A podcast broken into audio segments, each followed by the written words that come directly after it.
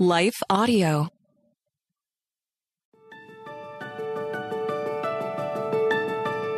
Hi, Teach Us to Pray listeners.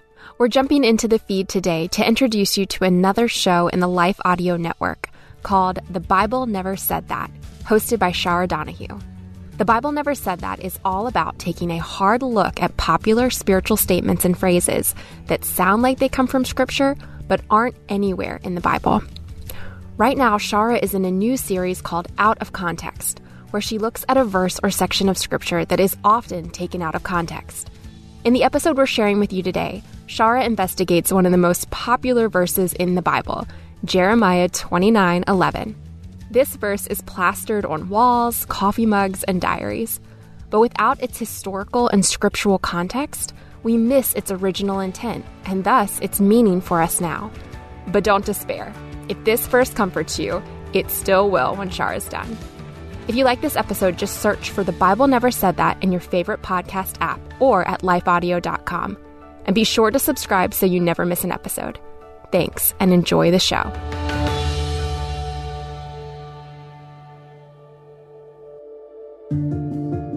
Hello, listeners. My name is Shara Donahue, and welcome to The Bible Never Said That.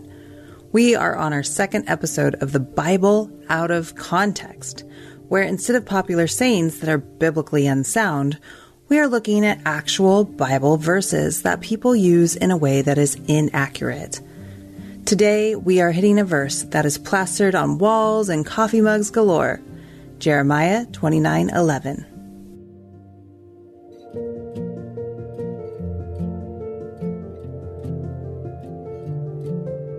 Now Jeremiah 29:11 says, "For I know the plans I have for you," declares the Lord, "plans for welfare and not for evil, to give you a future and a hope." Now, if this verse is one of the verses you often turn to for comfort, don't despair. It might often be ripped from context, but there is hope for those of us who belong to Jesus, and we will get to talking about that. But first, let's take a look at the context of this book. First of all, this verse is from a prophetic book. The prophets, the prophets, they had a rough gig. While they had the privilege of sharing the amazing news of redemption and restoration, not all of them had good news to deliver, and often had to share the coming judgment of God. Their calls for repentance didn't usually fall until listening ears or teachable hearts. And they have bad marriages and terrible nightmares, absolutely strange scenarios that they live through, and much weeping often plagued them. They predicted and warned about the Assyrian takeover, the destruction of their own people brought forth by idolatry, and Babylonian captivity. These prophets undoubtedly played a major role in the history of Israel. The great news found in the prophets is the reassurance that God is not blind to evil and he will not allow wickedness to go unchecked. This clear judgment should terrify those who seek to harm the people of God and sow iniquity on the earth. Yes, the prophets declare destruction and warning, but also hope, restoration, and the coming Messiah, which was the greatest news ever shared until the news shifted to the Messiah, Jesus, has arrived.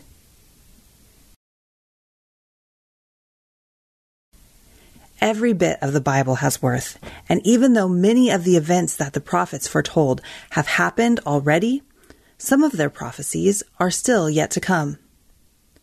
Todd Hampson suggests that studying prophecy helps us to grow in discipleship, as it will encourage us to grow spiritually and live with more purity and dedication as the world descends into darkness. He says it helps us grow evangelistically as our desire to point people away from the brokenness of the world and to Jesus grows. And it deepens our biblical worldview as it gives us clearer perspective when living through giant world events. Gosh, don't we need that in these chaotic days?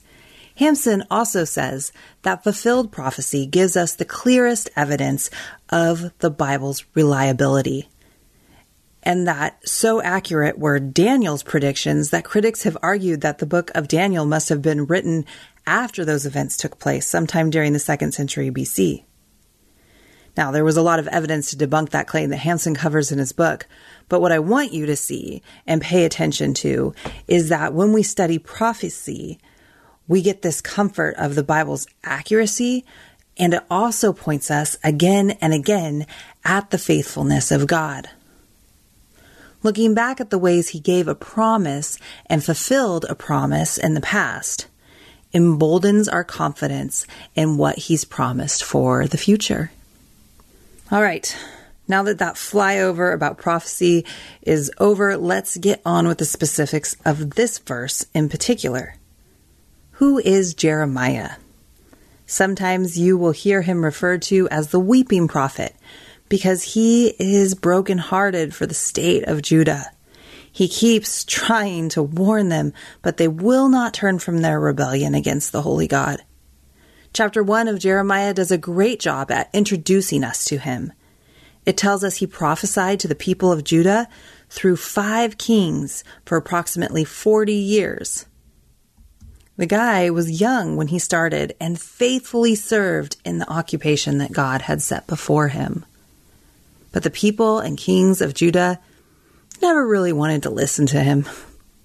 In fact, they often turned to prophets who just told them what they wanted to hear. False prophets, indeed, are the ones that will do that. But Jeremiah spoke for the Lord even when it hurt. The big event heading towards Judah is the exile to Babylon. Jeremiah prophesies in chapter 25, verses 11 through 12, that this whole land shall become a ruin and a waste, and these nations shall serve the king of Babylon 70 years. Then, after 70 years are completed, I will punish the king of Babylon and that nation, the land of the Chaldeans, for their iniquity, declares the Lord, making the land an everlasting waste. Hear the warning in those verses. See the discipline. But look for the redemption in there. All of these things come to pass, and there is much sorrow. The whole book of Lamentations is dedicated to it. Now, the author of Lamentations is not quite clear, though many believe it to be Jeremiah. The whole book is a lament about the destruction of Jerusalem and the Israelites' exile to Babylon. Listen to these first five verses of the lament once the exile begins. How lonely sits the city that was full of people. How like a widow has she become. She who was great among the nations, she who was a princess among the provinces, has become a slave. She weeps bitterly in the night. With tears on her cheeks, among all her lovers, she has none to comfort her. All her friends have dealt treacherously with her. They have become her enemies. Judah has gone into exile because of affliction, and hard servitude she dwells now among the nations, but finds no resting place. Her pursuers have all overtaken her in the midst of her distress. The roads to Zion mourn, for none come to the festival. All her gates are desolate, her priests groan, her virgins have been afflicted, and she herself suffers bitterly. Her foes have become the head, her enemies prosper, because the Lord has afflicted her for the multitude of her transgressions. Her children have gone away, captives, before the foe.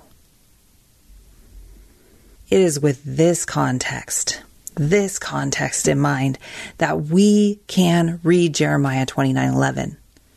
But let's make sure to look at the verses around it as well starting at verse 10, going through 14. For thus says the Lord, when 70 years are completed for Babylon, here comes the hope, I will visit you, and I will fulfill to you my promise and bring you back to this place, for I know the plans I have for you, declares the Lord plans for welfare and not for evil, to give you a future and a hope. Then you will call upon me and come and pray to me, and I will hear you. You will seek me and find me when you seek me with all your heart. I will be found by you, declares the Lord, and I will restore your fortunes and gather you from all the nations and all the places where I have driven you, declares the Lord. And I will bring you back to the place from which I sent you into exile.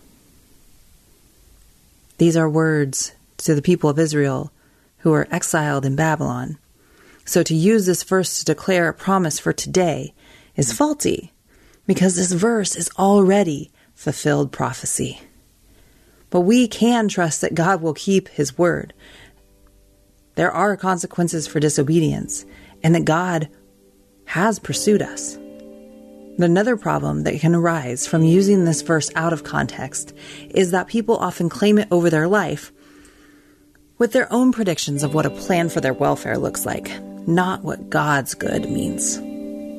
Sometimes it's for a relationship to work out, a new opportunity, or some other version of a hoped for future. But remember, it is God who defines what is best for our welfare, and our ideas don't always align with His.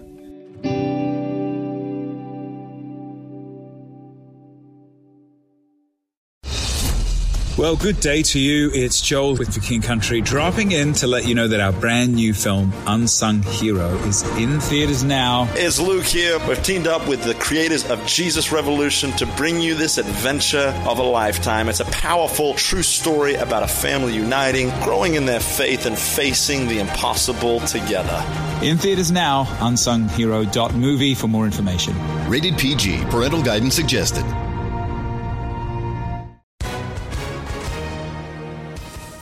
Hi, everyone. If you've been injured in an accident that was not your fault, listen up. We have legal professionals standing by to answer your questions for free. Call now and find out if you have a case and how much it's potentially worth. Call 800 497 4410. I'm here with spokesman John Wolf. So, John, tell everyone listening who should call right now. Well, Maria, first off, thank you for having me here. It's always nice to answer the listeners' questions.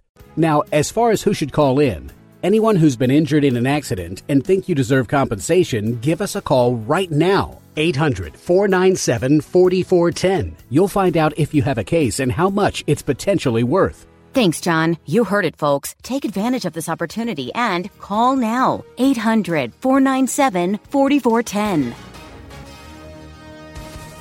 Advertisement sponsored by Legal Help Center may not be available in all states. So, what hope can we have for the future if this verse doesn't apply to us? I love this from Russell Moore. And if you want to read the full article, it's in the notes. He says, Jeremiah 29:11 must be read in the context of the whole book of Jeremiah, and the book of Jeremiah must be read in the context of Israel's story. But then all of Jeremiah and all of Israel's story must be read in the context of God's purposes in Jesus Christ. All the promises of God find their yes in him. 2 Corinthians 1:20. If we are in Christ, then all the horrors of judgment warned about in the prophets have fallen on us. In the cross, where we were united to Christ as he bore the curse of the law. Galatians 3:13. And if we are in Christ, then all of the blessings promised to Abraham's offspring are now ours, since we are unified to the heir of all those promises. Galatians 3:14 through 29. Then Moore says, the passage doesn't promise you the kind of future American culture prizes, and maybe even promises a future you would tremble at if you saw it in a crystal ball. Short term, you may suffer, but long term, your future is co signed with Christ. That's a future for your welfare, and not for evil. A future of hope, not of despair. So maybe we have to learn to differentiate between what our ideas of good plans look like and God's. but we do know that we have a good God who makes good plans. Of that, we can be sure. And this God knows your future. He does love you, and He can be your hope. We have many other scriptures that reinforce those truths. We don't need to pull one out of context to show it. When stronger scriptures like John 3:16 and many more exist. Let's look at John 3:16. We know it well, but sometimes we forget the power of it. For God so loved the world that he gave his only son that whoever believes in him should not perish but have eternal life. Do you see that there? God has a good plan. He gave his son to rescue, to save, to give a hope and a future. Will you pray with me? Great and holy God, how marvelous and wonderful you are. Thank you for the gift of fulfilled prophecy that you have given us in the scriptures. May it embolden our faith to move into uncertain futures with the confidence that we will see your goodness there. May we not be afraid of the unknown, but rest in all that is known to you. In Jesus' name we pray. Amen.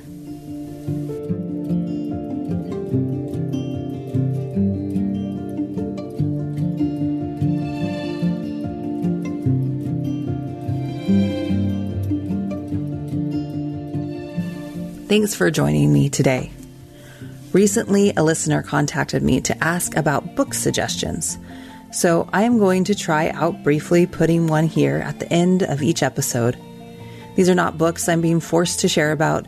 They will most likely be ones I just pulled off my shelf because I want you to know about them because they have been helpful to me. Today's book recommendation I used for research for today's discussion. It's called The Non-Prophet's Guide to the End Times by Todd Hampson. This book is funny, biblically accurate, and a light-hearted way to study what the Bible says about the end times. Honestly, I didn't know that I could be so entertained by a book centering around such a difficult subject. Give it a look if it sounds interesting to you.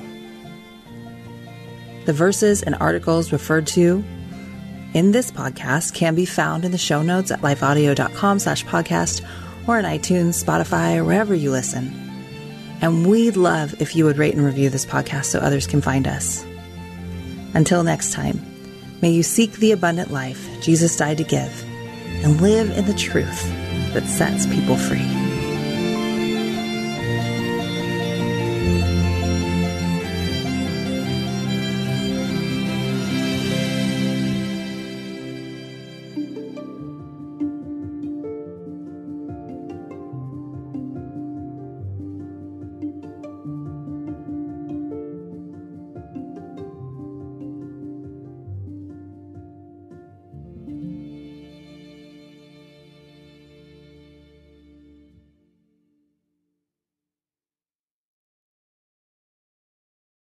Hi, I'm Zach, And I'm Randy. and we're from Salty Saints Podcast. We're a theology and apologetics podcast. To find out more, subscribe at lifeaudio.com.